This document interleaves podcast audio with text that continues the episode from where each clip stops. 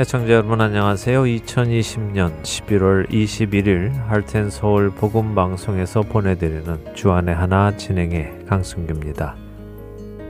지난 한 주도 눈에 보이는 것들에 마음을 빼앗기지 않고 하나님을 신뢰함으로 견고히 서 나가신 여러분 되셨으리라 믿습니다.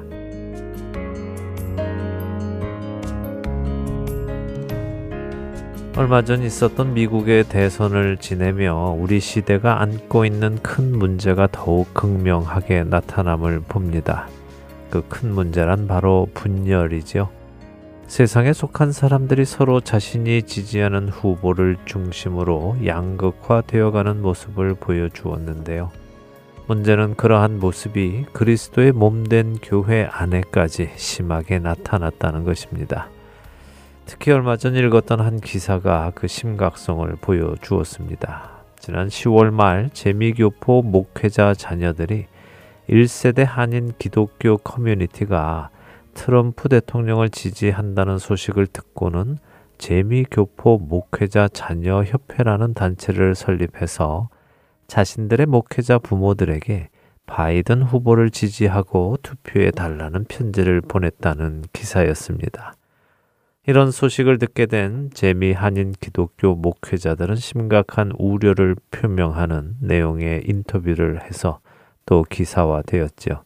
누가 옳고 누가 틀리고를 떠나 이제 이런 양극화가 성도와 성도, 교단과 교단을 갈라놓는 정도가 아니라 이제는 부모님과 자녀들 간의 사이까지 갈라놓고 있구나 하는 생각을 하니 마음이 많이 무거워집니다.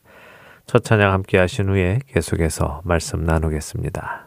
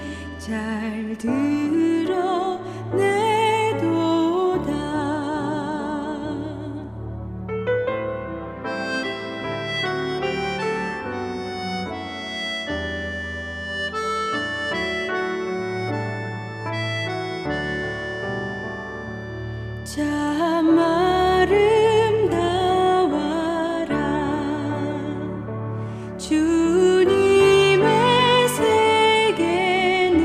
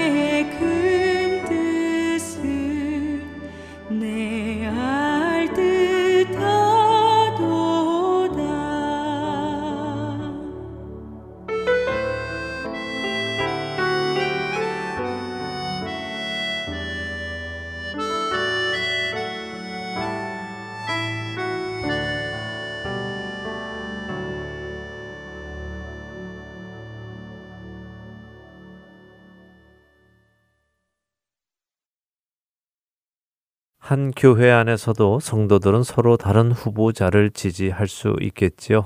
또 부모와 자식 간에도 서로 다른 후보를 지지할 수 있을 것입니다.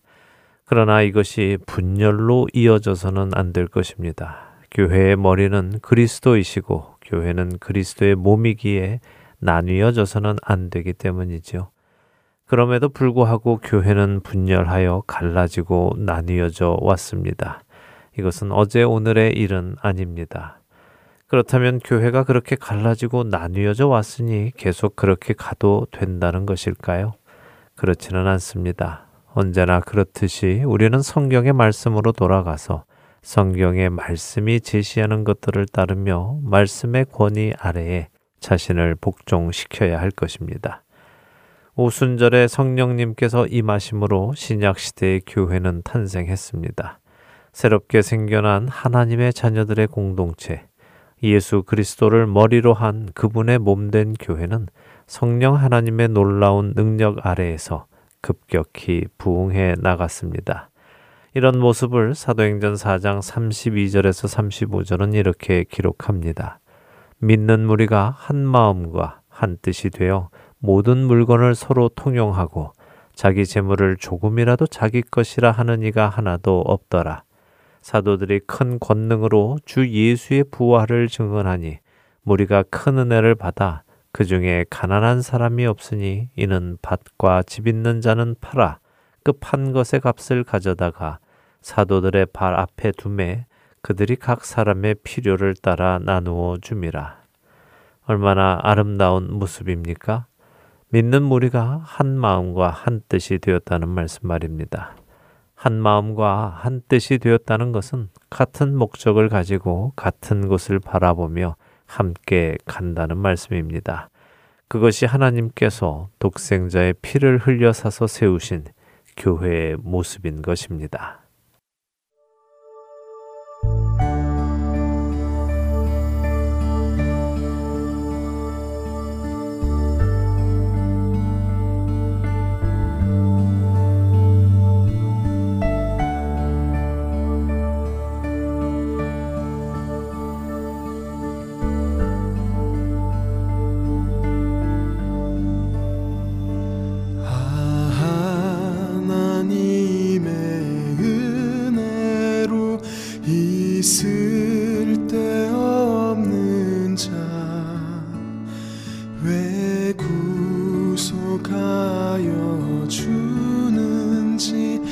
난 알 수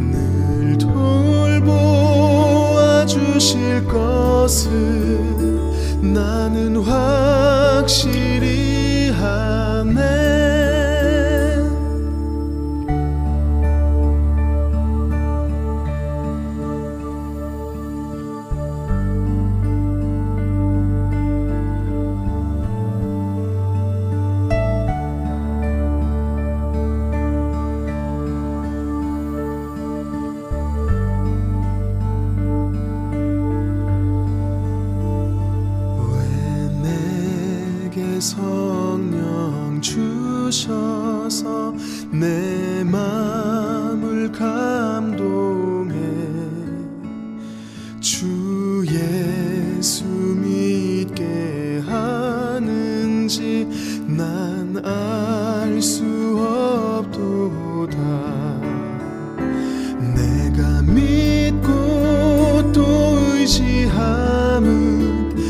내 모든 형편 잘 아는 주님, 늘 돌보아 주실 것을 나는 확실히 아네. 내가 믿고 또 의지함은 내 모든 형편 잘 아는 주님, 늘 돌보아 주실 것을 나는 확실히 아네.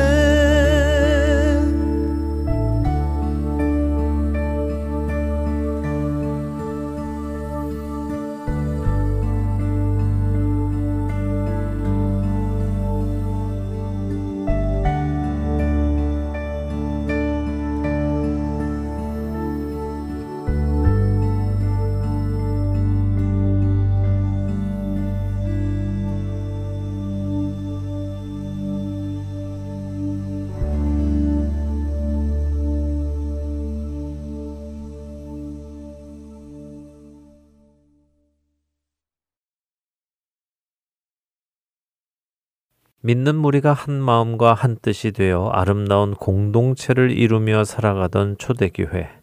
안타깝게도 이 초대교회에도 분열의 조짐이 생기기 시작했습니다. 사도행전 육 장 일 절입니다. 그때의 제자가 더 많아졌는데 헬라파 유대인들이 자기의 과부들이 매일의 구제에 빠짐으로 히브리파 사람을 원망하니. 당시 예루살렘 교회는 예루살렘 지역에서 태어나고 자란 히브리파 유대인들과 이방인들의 지역에서 나서 헬라 문화를 배우고 자라난 헬라파 유대인들이 함께 모여 신앙생활을 하고 있었습니다. 이들은 처음에는 성경 말씀 그대로 한 마음과 한 뜻이 되어 서로를 사랑하며 살았는데, 제자들, 곧 그리스도를 따르는 성도들이 많아지자 문제가 생긴 것입니다. 처음에는 모든 물건을 서로 통용하고 자기 재물을 자기 것이라고 하는 이가 없을 정도로 서로 도우며 사랑했는데, 사람들이 많이 모여 생활을 하다 보니 공평한 나눔이 안 되었던 것 같습니다. 그러다 보니 헬라파 유대인의 과부들이 구제에 빠지게 된 경우가 생겼겠죠. 이에 헬라파 유대인들이 히브리파 유대인들을 원망하기 시작한 것입니다. 아마도 왜 우리를 차별하느냐, 히브리파 과부만 과부냐, 우린 다른 나라에서 왔다고 이렇게 막대해도 되느냐 하고 불평을 호소했겠지요.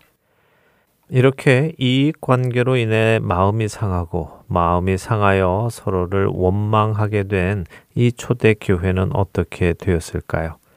헬라파 유대인들이 더 이상 히브리파 유대인들과는 신앙생활을 할 수 없다며 짐을 싸서 나갔을까요? 아니면 히브리파 유대인들이 헬라파 유대인들을 다 내쫓았을까요? 서로 멱살을 잡고 네가 나가라, 아니 네가 나가라 하며 싸웠을런지요?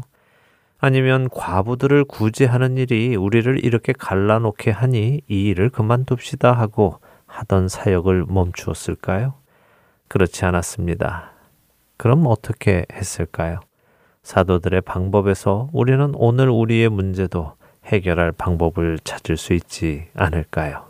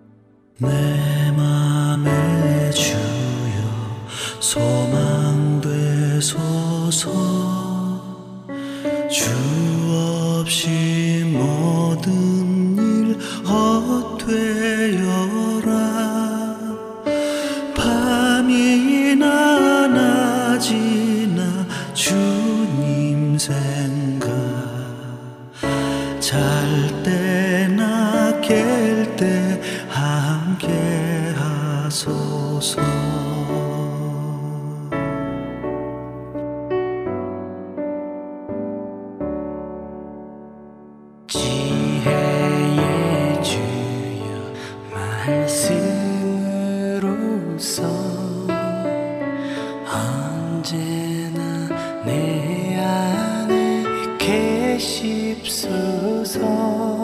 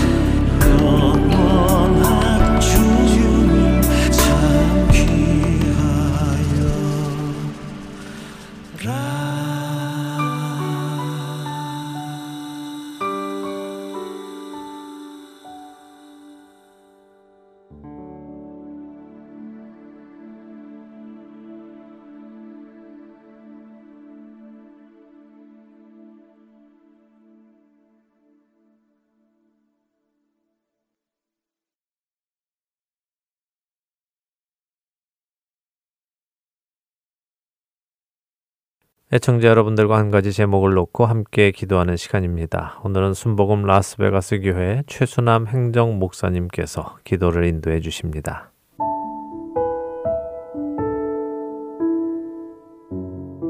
할텐서울 일 분 기도 시간입니다. 저는 순복음 라스베가스 교회에서 행정을 담당하는 목사 최수남입니다.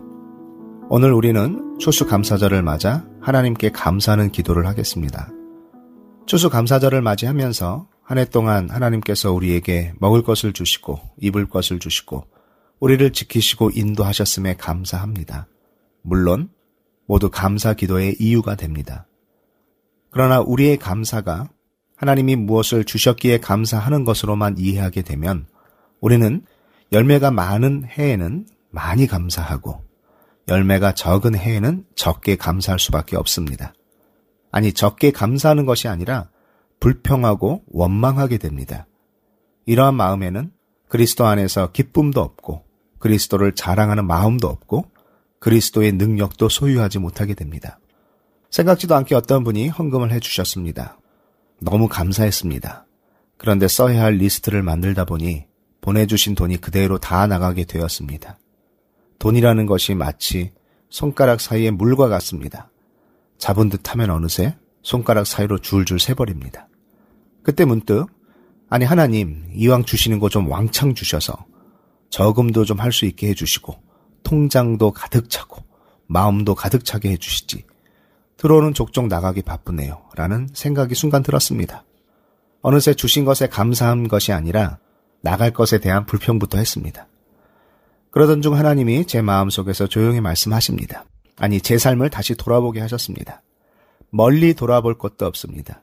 지난 한 해 이곳에 살면서 주님이 저희 가정에 부어주신 축복만 생각해 보아도 충분합니다. 나름대로의 걱정이 있었고 나름대로의 고민을 안고 있었지만 지금까지 주님은 단 한 번도 굶지 않고 아이들 굶기지 않도록 해주셨습니다.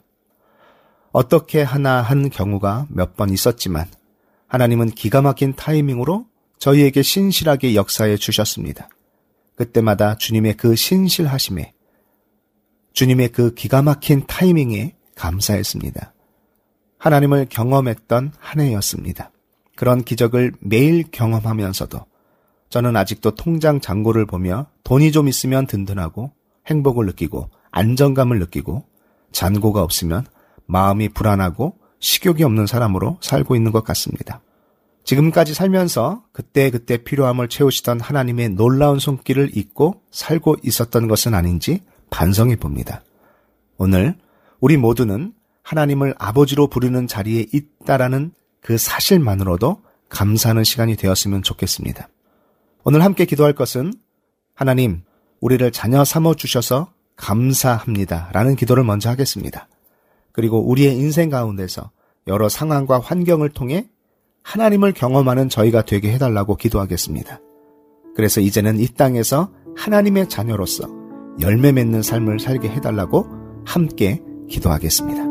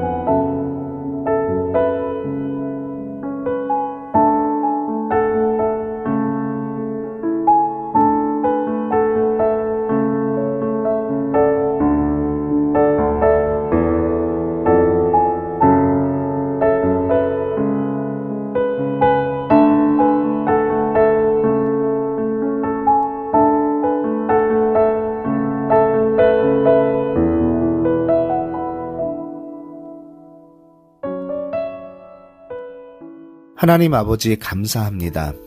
하나님, 예수 그리스도로 말미암아 우리를 하나님의 품 안에 품으시며 하나님 나라의 자녀로 삼으심을 감사합니다. 이제 하나님의 자녀로서 이 땅에 그리스도의 향기를 내며 성령의 열매를 맺으며 살아가는 저희가 되게 해 주시옵소서. 코로나십구 팬데믹의 영향으로 이런저런 어려움과 함께 불안하고 우울하고 미래에 대한 막막함이 있는 이때 다시 한번 인생의 주관자가 되시는 하나님을 신뢰하고 오히려 더 하나님의 인도하심을 경험하는 시간이 되게 해 주시옵소서. 그래서 이 추수감사절 기간 동안 하나님이 우리에게 무엇을 채워주셨기에 감사함을 넘어서 우리를 자녀 삼으시고 하나님의 자녀답게 살기 위해 우리를 훈련시키시고 결국 하나님을 조금 더 알아가는 하루하루가 되게 해주심을 깨닫는 시간이 되게 해 주시옵소서.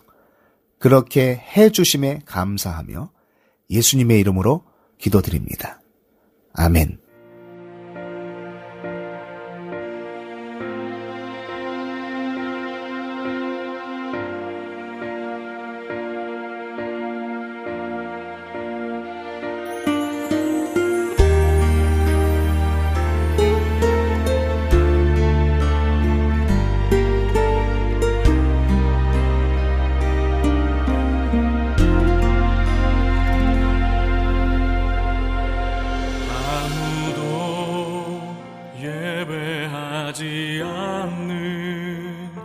그곳에서 주를 예배하리라. 아무도 찬양하지 않는 그곳에서 나 주를 찬양하리라. 누구도 헌신하지 않는 그곳에서 주께 헌신하리라. 누구도 증거하지 않는 그곳에서 나 주를 증거하리라. 내가 밟는 모든 땅 주를 예배하게 하소서. 주의 보혈로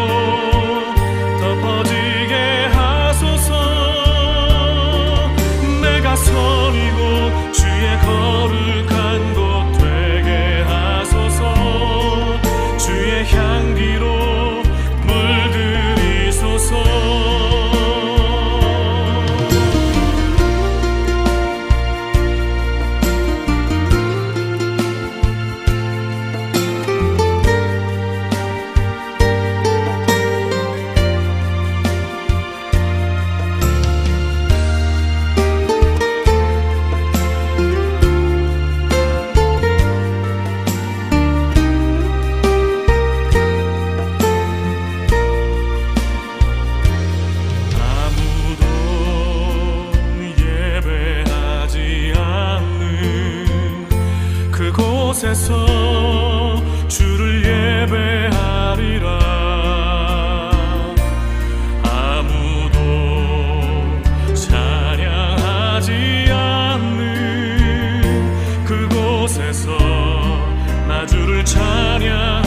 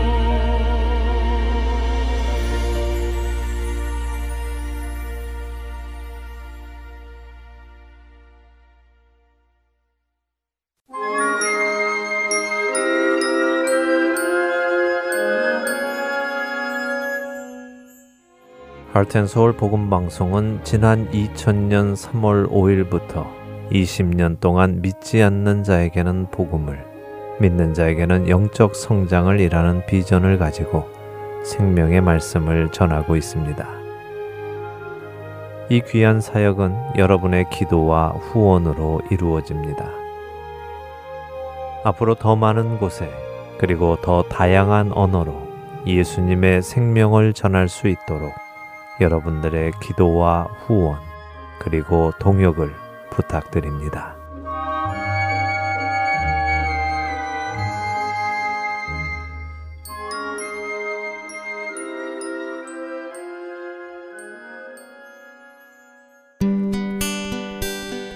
기쁜 소식 사랑으로 땅끝까지 전하는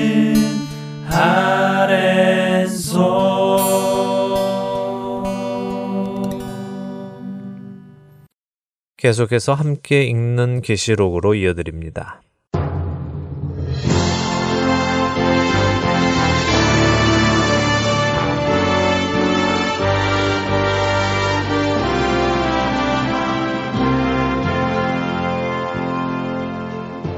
여러분 안녕하세요. 성경의 마지막 책 요한계시록을 공부하는 시간입니다. 함께 읽는 계시록 진행의 김명아입니다. 네, 여러분 안녕하세요. 강승규입니다. 요한계시록 십사 장을 마치고 십오 장을 보기 시작했습니다. 네. 십사 장 끝에 가니까 예수님께서 비유로 해주셨던 말씀처럼 추수의 때가 되어 알곡과 가라지를 거두는 것이 연상되는 모습이 보여졌어요. 네.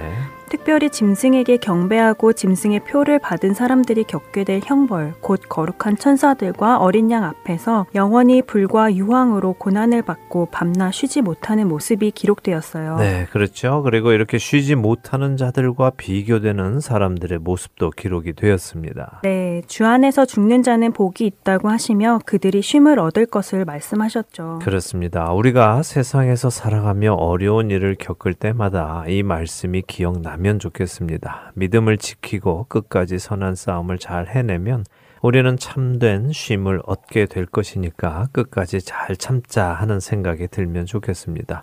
포기하면 영원한 시간 동안 쉼을 얻지 못하게 되니까요. 그렇죠? 네, 꼭 기억하기 바랍니다. 네, 자 십사 장에서는 이런 비교의 모습을 보여주신 후에 십오 장에는 사도 요한이 일곱 천사가 일곱 재앙을 가진 것을 보며 시작했습니다. 이제 이 땅에 정말 마지막 재앙이 떨어지는 것이죠. 일곱 천사는 이렇게 땅에 내릴 재앙을 가지고 있는데 하늘에는 또 어떤 사람들이 보입니까? 짐승과 그의 우상과 그의 이름의 수를 이기고 벗어난 자들이 하나님께서 주신 검은 고를 가지고 노래하는 모습이 보였어요. 네, 그렇습니다. 하나님께서 주신 검은 고를 가지고 모세의 노래, 어린 양의 노래를 부른다고 되어 있죠. 하나님의 놀라우신 은혜, 애굽에 내리신 열 가지의 재앙, 그리고 홍해를 가르고 이스라엘 백성을 살리시고 적군인 애굽의 군인들은 모두 수장시키신 하나님의 그 놀라우신 은혜를 노래하듯이 이 땅에 재앙을 내리시고 원수들을 멸하실 그 하나님의 은혜를 노래하는 것입니다. 자, 이제 요한계시록 십오 장 나머지 읽고 오늘 이야기 시작하겠습니다. 오 절부터 팔 절 읽어주세요. 네, 함께 읽겠습니다. 요한계시록 십오 장 오 절에서 팔 절입니다. 또 이 일 후에 내가 보니 하늘의 증거 장막의 성전이 열리며 일곱 재앙을 가진 일곱 천사가 성전으로부터 나와 맑고 빛난 세마포 옷을 입고 가슴에 금띠를 띠고 네 생물 중에 하나가 영원토록 살아계신 하나님의 진노를 가득히 담은 금 대접 일곱을 그 일곱 천사들에게 주니 하나님의 영광과 능력으로 말미암아 성전에 연기가 가득 차매 일곱 천사의 일곱 재앙이 마치기까지는 성전에 능히 들어갈 자가 없더라. 자, 사도 요한이 구원받는 자들이 노래하는 것을 보았습니다. 그리고 또 보니까 하늘의 성전이 열리는데 어떤 성전이라고 하시죠? 증거 장막의 성전이라고 하시네요. 네, 증거 장막의 성전. 이것은 지성소를 뜻합니다. 지성소에는 무엇이 있었습니까? 지성소에는 언약궤가 있었죠. 그리고 하나님의 임재가 있었고요. 맞습니다. 지성소에는 언약궤가 있습니다. 언약궤 안에는 하나님의 율법인 십계명이 담겨 있지요. 하나님의 말씀이 담겨 있는 것입니다. 또한 하나님의 임재가 있는 곳이고요. 자, 왜 이 증거 장막의 성전이 열리며 일곱 재앙을 가진 일곱 천사가 나올까요? 그 이유는 심판의 기준은 바로 하나님의 말씀, 하나님의 율법이기 때문입니다. 아, 하나님의 율법에 근거하여 이 땅에 이제부터 진노가 내린다는 것이군요. 그렇죠. 자, 이 일곱 천사가 나와 섰습니다. 그러자 네 생물 중 하나, 곧 하나님의 보좌 앞에 있던 또 다른 네 천사 중에 하나가 하나님의 진노를 가득히 담은 금대접 일곱을 일곱 천사들에게 하나씩 줍니다. 그러자 하나님의 영광과 능력으로 말미암아 성전에 연기가 가득 찼지요. 이 연기는요, 하나님의 진노가 가득 차는 것을 보여주는 것입니다. 사실 요즘 시대의 기독교인들은 하나님을 마음 좋은 신으로 알고 있는 사람들이 많습니다. 하나님은 사랑의 하나님이셔서 늘 용서만 하시고 늘 죄를 눈 감아주시고 잘못해도 혼내지 않고 등을 토닥여주시는 하나님으로 알고 있는 분들이 많이 계시죠. 그러나 하나님은 분명 사랑의 하나님이시기도 하지만 동시에 공의의 하나님이시며 의로운 분이시기도 하십니다. 그래서 그분은 악을 미워하시고 죄를 미워하시고 심판하시는 분이십니다. 악을 향한 그분의 진노는 무시무시하지요. 맞아요. 사실 성경을 잘 읽어보면 하나님께서 얼마나 죄를 미워하시는지 잘 알 수 있는데 많은 사람들이 그 부분을 너무 가볍게 생각하거나 아예 생각을 안 하는 것 같아요. 네. 죄를 향한 하나님의 진노를 안다면 하나님 앞에 그리 쉽게 죄를 지으며 살지 않을 텐데 말이죠. 맞습니다. 중요한 말씀입니다. 죄를 향한 하나님의 진노는 우리가 십자가만 보아도 알 수 있죠. 만일 하나님께서 죄를 대충 미워하셨다면 혹은 죄를 가볍게 여기셨다면 예수님을 그토록 끔찍하게 십자가 위에서 처형당하도록 하지 않으셨을 것입니다. 채찍에 맞아 살이 찢어지고 손과 발에 못이 박히고 심장이 창에 찔리고 하는 것은 죄를 향한 하나님의 진노입니다. 우리가 육신의 아버지의 눈치도 보지 않습니까? 아버지, 어머니가 진노하실 일을 하지 않으려 하지요. 그런데 그 육신의 부모님보다 더 크신 분을 우습게 여긴다면 큰 문제가 있겠죠. 자, 지금 요한이 본 모습, 세상을 향한 진노의 일곱 대접이 나가는 이 모습에서 하나님의 진노가 가득 찬 것을 봅니다. 그리고 일곱 재앙이 마치기 전까지는 성전에 능히 들어갈 자가 없다고 하시죠? 이것은 하나님의 그 재앙을 막을 자가 없다는 것입니다. 육신의 아버지도 화가 엄청나시면 어머니도 눈치만 보고 막지 못할 때가 있습니다. 그렇죠? 그렇죠. 약간 화가 나실 일이라면 어머니가 중간에서 빨리 아버지께 잘못했다고 빌어 하시면서 아버지에게 더 혼나지 않도록 훈수도 드시는데 아버지가 너무 화가 나시면 어머니도 막을 수가 없죠. 네. 지금 악한 세상을 향한 하나님의 진노가 그렇다는 것이군요. 어느 누구도 막을 수 없는 거요. 그렇습니다. 어느 누구도 막을 수 없죠. 또한 막을 이유도 없습니다. 하나님의 정의가 실현되는 것이기 때문에 긍휼함이 없지요. 하나님께서는 이미 창세로부터 그분의 긍휼하심을 몇천 년 동안 보여주셨습니다. 그분의 그 긍휼하심과 사랑하심, 은혜, 이 모든 것을 무시하고 불순종하고 대적했던 자들을 향한 심판이 내려지는 것은 너무도 당연하기 때문에 막을 이유도 없는 것입니다. 자, 이렇게 십오 장을 마치고요. 이제 십육 장으로 넘어가겠습니다. 요한계시록 십육 장 오늘 일 절과 이 절 두 절 읽고 이야기 나누겠습니다. 네, 함께 읽겠습니다. 요한계시록 십육 장으로 갑니다. 십육 장 일 절과 이 절입니다. 또 내가 들으니 성전에서 큰 음성이 나서 일곱 천사에게 말하되 너희는 가서 하나님의 진노의 일곱 대접을 땅에 쏟으라 하더라. 첫째 천사가 가서 그 대접을 땅에 쏟음에 짐승의 표를 받은 사람들과 그 우상에게 경배하는 자들에게 악하고 독한 종기가 나더라. 자, 드디어 성전에서 큰 음성이 납니다. 누구의 음성일까요? 하나님의 음성이겠죠. 그분의 허락이 떨어지니 첫째 천사가 대접을 땅에 쏟습니다. 그랬더니 어떤 일이 일어납니까? 짐승의 표를 받은 사람과 그 우상에게 경배하는 자들에게 악하고 독한 종기가 난다고 하시네요. 네. 짐승을 따른 자들이 엄청 아픈 고통을 받겠군요. 네, 몸에 악하고 독한 종기가 나니 많이 괴롭고 아프고 할 것입니다. 자, 여기서 제가 한 가지 질문을 드리겠습니다. 제가 처음 요한계시록 오 장에서 두루마리에서 인이 떼어질 때 이런 설명을 드렸습니다. 인이 떼어지면서부터 세상에는 환난과 시험 그리고 하나님의 진노가 내릴 것이라고요. 기억하세요? 네, 기억납니다. 시험과 환난 그리고 하나님의 진노가 있을 것인데 성도에게는 무엇이 있을 것이냐고 물으셨죠. 네, 맞습니다. 잘 기억하시네요. 네, 그때 우리는 성도에게는 시험과 환난이 허락되지만 하나님의 진노는 잊지 않을 것을 나누었습니다. 맞아요. 하나님의 백성이 하나님의 진노 아래에 있지는 않다고 하셨어요. 그렇습니다. 시험과 환난은 그리스도인들에게도 있습니다. 그 시험과 환난을 통하여 우리의 믿음이 성장하고 또 믿음을 증명해야 한다고 말씀드렸지요. 그러나 그리스도인들은 하나님의 진노 아래에는 있지 않습니다. 이미 예수 그리스도께서 우리에게 있을 진노를 다 받으셨기 때문입니다. 아, 얼마 전에도 진노의 포도주 이야기 나누면서 이 말씀 나눴죠. 자, 여기서 질문을 드리죠. 이 하나님의 진노의 대접이 땅에 부어질 때 성도들은 땅에 있을까요? 아니면 없을까요? 어, 그 생각을 못했네요. 하나님의 진노가 이 땅에 내려질 때에는 성도들은 이 땅에 없겠네요. 그러면 휴거가 일어난 것이군요. 예, 뭐 글쎄요. 그렇다고 할 수도 있고 아니라고 할 수도 있겠죠. 사실 이 요한계시록은 언제 휴거가 되는지에 대한 정보는 없습니다. 추측은 할 수 있지만 꼭 추측을 해야 할 필요도 없습니다. 많은 성도들은 언제 휴거가 되느냐에 관심이 많습니다. 그런데 성경은 언제 휴거가 되는지를 말씀해 주지 않으십니다. 제가 늘 드리는 말씀이 있죠. 성경이 말씀하시지 않는다면 그것은 몰라도 된다는 것입니다. 또 때로는 일부러 모르게 하실 때도 있죠. 그러나 말씀드린 대로 추측은 가능하다고 말씀드렸습니다. 뭐 그냥 제 생각에 추측하는 것이라면 말씀드리지 않을 것입니다. 저의 생각은 별로 중요한 것이 아니니까요. 그러나 성경의 말씀을 근거로 하는 추측이라면 할만하겠죠.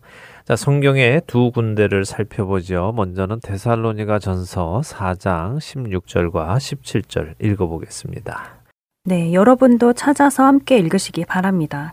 주께서 호령과 천사장의 소리와 하나님의 나팔 소리로 친히 하늘로부터 강림하시리니 그리스도 안에서 죽은 자들이 먼저 일어나고 그 후에 우리 살아남은 자들도 그들과 함께 구름 속으로 끌어올려 공중에서 주를 영접하게 하시리니 그리하여 우리가 항상 주와 함께 있으리라. 예수님께서 오셔서 성도들을 끌어올리시는 휴거를 말씀하시는군요. 네, 그렇습니다. 자, 오실 때 어떤 모습이 그려 있습니까? 호령과 천사장의 소리와 하나님의 나팔 소리와 함께 강림하신다고 되어 있네요. 네, 예수님께서 오셔서 성도들을 끌어올리시는 그때에 천사들이 나팔을 불며 오시는 때라고 하십니다. 자, 이번에는 고린도전서 십오 장을 펴보지요. 고린도전서 십오 장 오십일 절에서 오십사 절 한 절씩 또 한번 읽어볼까요? 네, 고린도전서 십오 장 오십일 절에서 오십사 절 읽겠습니다. 여러분들도 펴시고 함께 읽으시죠. 보라, 내가 너희에게 비밀을 말하노니 우리가 다 잠잘 것이 아니요 마지막 나팔에 순식간에 호련히 다 변화되리니 나팔 소리가 남에 죽은 자들이 썩지 아니할 것으로 다시 살아나고 우리도 변화되리라. 이 썩을 것이 반드시 썩지 아니할 것을 입겠고 이 죽을 것이 죽지 아니함을 입으리로다. 이 썩을 것이 썩지 아니함을 입고 이 죽을 것이 죽지 아니함을 입을 때에는 사망을 삼키고 이기리라고 기록된 말씀이 이루어지리라. 고린도전서 십오 장에 의하면 마지막 나팔에 그 일이 일어날 것이라고 하시네요. 네, 그렇죠. 자, 우리는 이미 나팔절에 관한 것을 나누었습니다. 그렇죠. 네, 유대인들이 회개하는 기간이 있고 나팔절 끝에 대속죄일이 오기 때문에 그 전에 생명책의 이름이 기록되어야 한다는 것을 나누었었죠. 네. 그리고 대속죄일 후에는 알곡을 곡간에 넣는 수장절, 또한 하나님이 백성들과 함께 거하시는 장막절이 시작된다고 하셨어요. 네.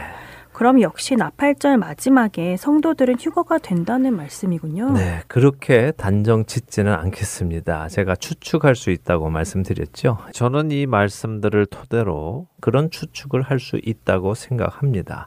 그러나 확정 짓지는 않습니다. 왜냐하면 말씀드린 대로 요한계시록에는 언제 예수님이 오셔서 백성들을 데리고 가실지에 대해서는 말씀하시지 않기 때문이죠. 백성들을 데리고 가시는 장면도 없습니다. 사실 고린도전서 십오 장 오십일 절에서 사도 바울은 이것을 기록하면서 내가 너희에게 비밀을 말한다 하고 적어 놓았습니다. 그러니까 비밀이 아니겠습니까? 그러니 비밀은 비밀로 놓고 비밀이 아닌 것을 보아야 하겠지요. 제가 이 요한계시록을 여러분과 나누면서 처음부터 그런 말씀드렸습니다. 언제 휴거가 되느냐, 육백육십육은 무엇이냐, 짐승은 누구고 적 그리스도는 누구냐, 이런 것에 관심 갖지 마시라고요. 그것이 성경이 우리에게 하시려는 말씀이 아니라고 반복해서 말씀드립니다. 성경이 우리에게 관심 가지라는 것에 관심 가지면 됩니다. 그것은 무엇일까요? 성도가 믿음을 지키면 구원받는다는 것입니다. 중요한 것은 이것입니다. 믿음이 있다, 그것이 아니라 믿음을 지켜야 한다는 것입니다. 그렇군요. 하긴 언제 휴거가 되는 것이 뭐가 중요하겠어요. 내가 믿음을 지키지 못한다면 말이죠. 네. 믿음을 지키는 것이 더 중요하죠. 그런데요, 그래도 언제 휴거될지를 알면 아, 조금 더 참자, 곧 휴거가 될 거야 하면서 좀 더 잘 참을 수 있지 않을까 하는 생각도 드는데요. 네, 뭐 그런 생각도 들지요. 어, 만일 그때를 알면 나는 그때까지 참아볼 수 있겠다 하는 생각이요. 뭐 하긴 뭐 우리 예전에 대학 입시 공부할 때 대학 입시 시험 날까지만 참자 하면서 이겨내기도 했잖아요. 그러나 예수님께서 그 백성을 데리러 오시는 것은 대학 입시 시험하고는 좀 다르죠. 대학 입시 시험은 그 날짜를 안다고 해서 전날까지 막 놀다가 전날에 정신 차린다고 공부를 갑자기 잘하거나 시험에 합격하는 것은 아니잖아요. 그러나 믿음이라는 것은 사실 그 순간 진실하게 믿으면 됩니다. 자, 보세요. 십자가의 강도는 강도로 살았지만 죽기 얼마 전에 예수님을 주님으로 영접하고는 예수님으로부터 낙원에 대한 약속을 받았습니다. 사실 그래서 그 십자가의 강도를 부러워하는 사람들이 많죠. 그렇죠. 죽기 얼마 전에 믿음을 가진 십자가의 강도를 부러워하는 사람들이 많아요. 네, 만일 우리가 언제 예수님이 오시는 것을 안다면 자기 마음대로 막 살다가 그날 혹은 전날에 회개하고 돌이키려는 우둔한 생각을 할 사람들이 많지 않을까요? 하긴 그럴 수도 있겠네요. 예, 제가 자주 묻는 질문이 있죠. 왜 우리는 언제 휴거가 될 것인지에 관심을 가지는가? 그것이 정말 다시 오실 예수님을 기대해서 그러는 것인가? 예수님을 사모해서 그런 것인가? 그랬으면 좋겠지만 사실 많은 경우 그때까지는 대충 살다가 세상을 즐기면서 살다가 예수님 오실 때 즈음에 회개하고 준비하려는 마음이 있는 것은 아닌가? 우리가 진솔하게 대답해야 합니다.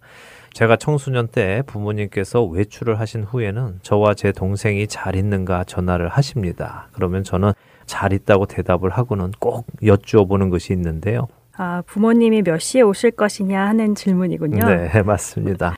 그때 제가 부모님께 왜 몇 시에 오시느냐 물어보았을까요? 부모님이 빨리 오시기를 바래서였을까요? 그랬다면 이 이야기는 아름다운 이야기입니다. 하지만 부모님이 오실 시간 전까지 하고 싶은 거 막 하고 놀다가 부모님 오실 시간에 다 치우고 공부하는 척 하려고 여쭤본 것이죠. 나쁜 것입니다. 부모님을 속이려고 한 것이죠. 저도 뭐 부끄럽지만 그런 적이 없다고 말씀드릴 수가 없네요. 네, 많은 우리들이 그랬습니다. 저는 우리의 신앙이 이런 모습이 아니기를 바랍니다. 예수님 오실 시간 전까지 하고 싶은 건 막 하면서 살다가 예수님 오실 시간에 다 정리하고 거룩한 척하는 그런 신앙인이 되지 않기를 바랍니다. 예수님을 영접하고 하나님의 자녀가 되었다면 그 순간부터 우리는 하나님의 자녀로 부끄럽지 않게 최선을 다해서 살아가야 할 것입니다. 아멘. 그렇게 되는 우리가 되기를 바랍니다. 네, 저는 이런 이유로 성경이 우리에게 예수님 오시는 그 시간을 알려주지 않으신다고 생각합니다. 그러나 아까 김명아 아나운서가 이야기한 대로 언제 오실지 알면 믿음을 잘 지켜오던 신실한 성도들이 그래 이제 얼마 남지 않았다, 포기하지 말고 조금만 더 참자 하면서 믿음을 끝까지 지키는 데에 도움이 될 수도 있을 것입니다. 그런 사람은 정말 대학 입시를 놓고 몇 년 전부터 치밀하게 끈기 있게 자신을 제어해가며 준비한 사람과 같겠지요. 분명 그런 사람들에게는 언제 예수님이 오시는가를 아는 것은 유익할 것입니다. 그런데 한 가지 또 생각해 볼 것이 있습니다. 그것은 이렇게 평소에도 믿음을 잘 지키며 사는 사람은 하나님께서 지키신다는 것입니다. 예수님의 말씀을 잠시 보지요. 마태복음 이십사 장 이십일 절과 이십이 절입니다. 제가 읽어드릴게요. 이는 그때에 큰 환난이 있겠음이라. 창세로부터 지금까지 이런 환난이 없었고 후에도 없으리라. 그 날들을 감하지 아니하면 모든 육체가 구원을 얻지 못할 것이나 그러나 택하신 자들을 위하여 그 날들을 감하시리라. 예수님께서 마지막 날에 대한 말씀을 해주시는 구절 중 일부군요. 음, 맞습니다. 예수님께서 감람산에서 제자들에게 마지막 날에 어떤 일이 있을지 설명해 주시는 구절 중의 일부입니다. 그날에는 큰 환난이 있을 것을 말씀하시죠? 네, 창세로부터 그때까지 그런 환난이 없었고 후회도 없을 것이라고 하시네요. 네. 그러니 역사를 통틀어 가장 큰 환난이군요. 맞습니다. 그런 큰 환난이 이 땅에 임할 것입니다. 그런데 그 환난의 날을 하나님께서 감해 주신다고 하십니다. 왜요? 택하신 자들을 위해서라고 하시네요. 그렇죠. 하나님께서는 택하신 자들의 믿음의 분량을 정확히 아십니다. 그들의 한계를 아시죠. 그래서 믿음 있는 자들이 믿음을 잃기 전에 그 날을 끝내실 것입니다. 이것은요, 그 성도가 죽음으로 끝날 수도 있고요. 예수님께서 오심으로 끝날 수도 있겠죠. 그러나 참된 성도는 믿음을 잃지 않는다는 것이고요. 하나님께서도 그들의 믿음이 잃지 않도록 보호하신다는 것입니다. 그러니 그 하나님을 믿으시고 언제나 성실하게 살아가는 우리가 되기를 바랍니다. 네, 휴거의 때가 언제인가가 중요한 것이 아니라 그날까지 우리 각자의 믿음을 지키는 것이 중요한 것이네요. 네. 오늘부터 저도 생각을 바꿔야겠습니다. 나중에 회개하려 하지 말고 오늘 이 순간 회개하고 주님 오실 때까지 믿음을 지키며 살아가기로요. 아멘. 우리 모두가 그렇게 결단하기를 바랍니다.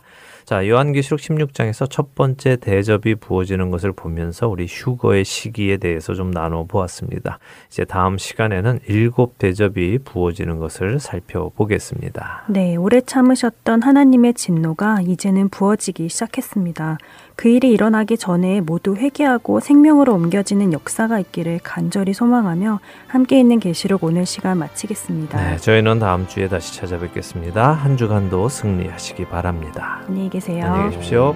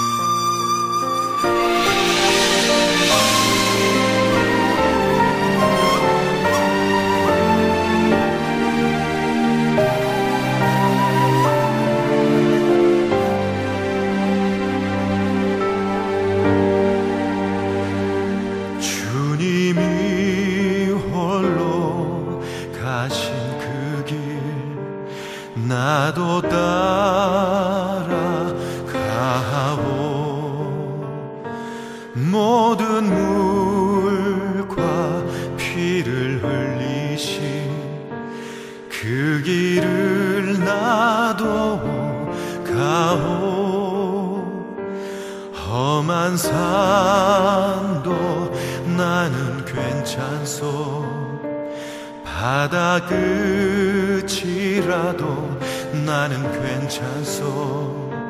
죽어가는 저들을 위해 나를 버리길 바라오. 아버지 나를 보내주오. 나는 달려가겠소.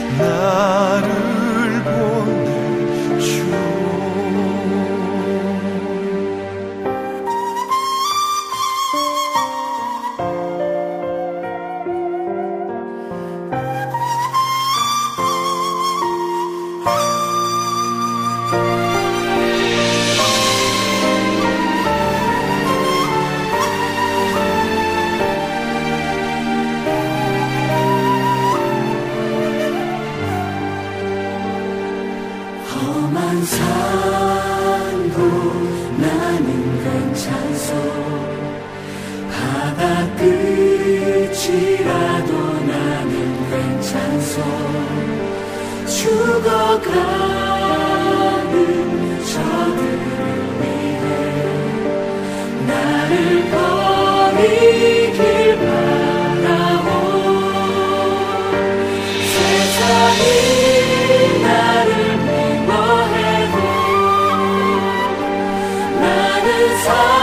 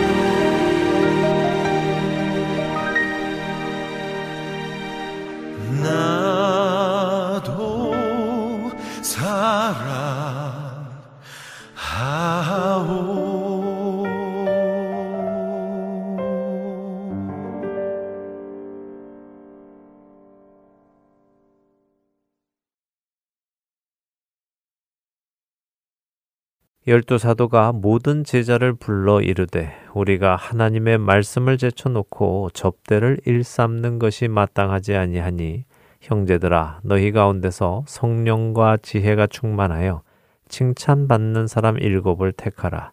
우리가 이 일을 그들에게 맡기고 우리는 오로지 기도하는 일과 말씀 사역에 힘쓰리라 하니 온 무리가 이 말을 기뻐하여 믿음과 성령이 충만한 사람 스데반과 또 빌립과 브루고로와 니가노르와 디몬과 바메나와 유대교에 입교했던 안디옥 사람 니골라를 택하여 사도들 앞에 세우니 사도들이 기도하고 그들에게 안수하니라. 사도행전 육 장 이 절에서 육 절의 말씀입니다. 분열의 조짐이 보이던 초대교회, 사도들은 그 교회가 분열로 이어지지 않도록 했습니다. 먼저는 자신들이 해오던 구제의 일을 자신들이 감당할 수 없음을 인정하고 내려놓기로 했죠.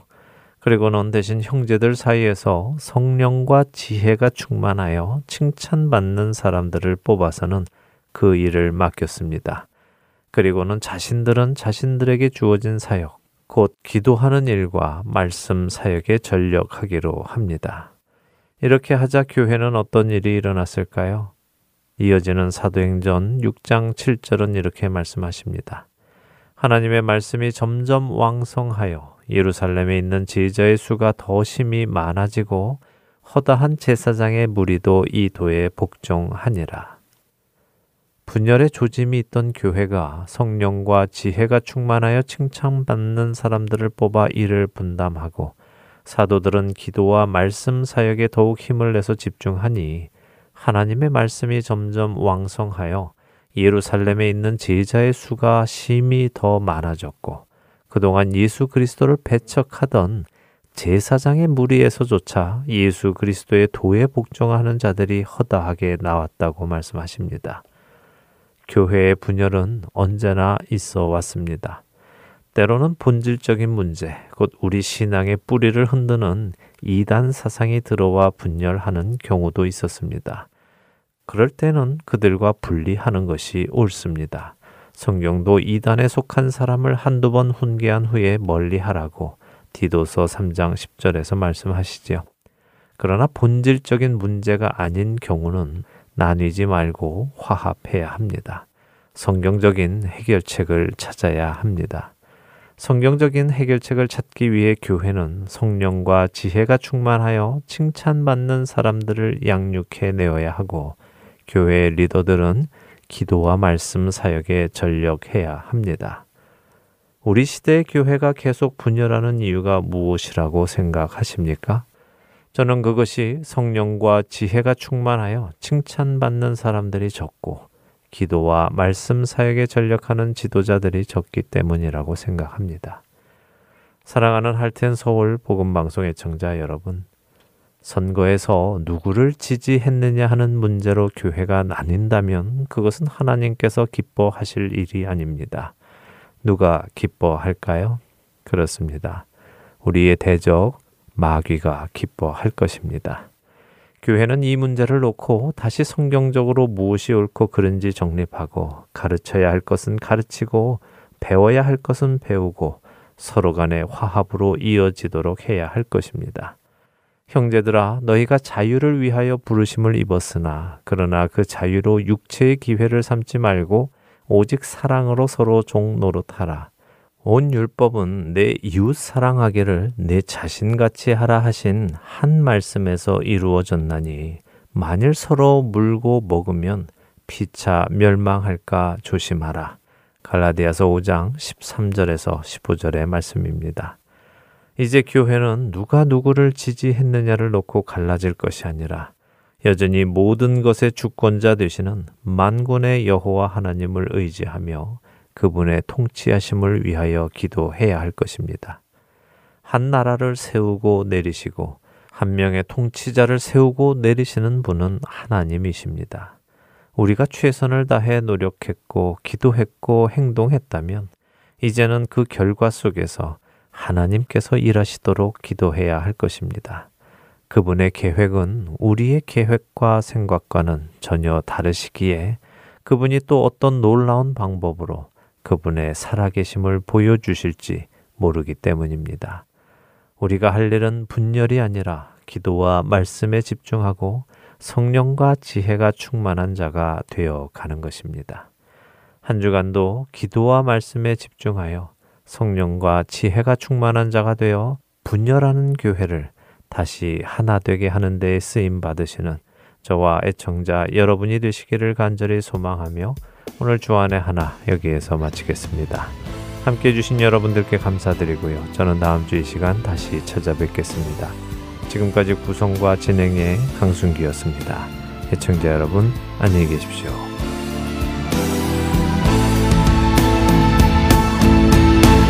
주를 위해 살아가는 것 쉽지만은 않아요. 나의 욕심 부와 명예 내려놓아야 하죠. 하지만 걱정하지 마요. 나를 들이는 순간 아버지의 그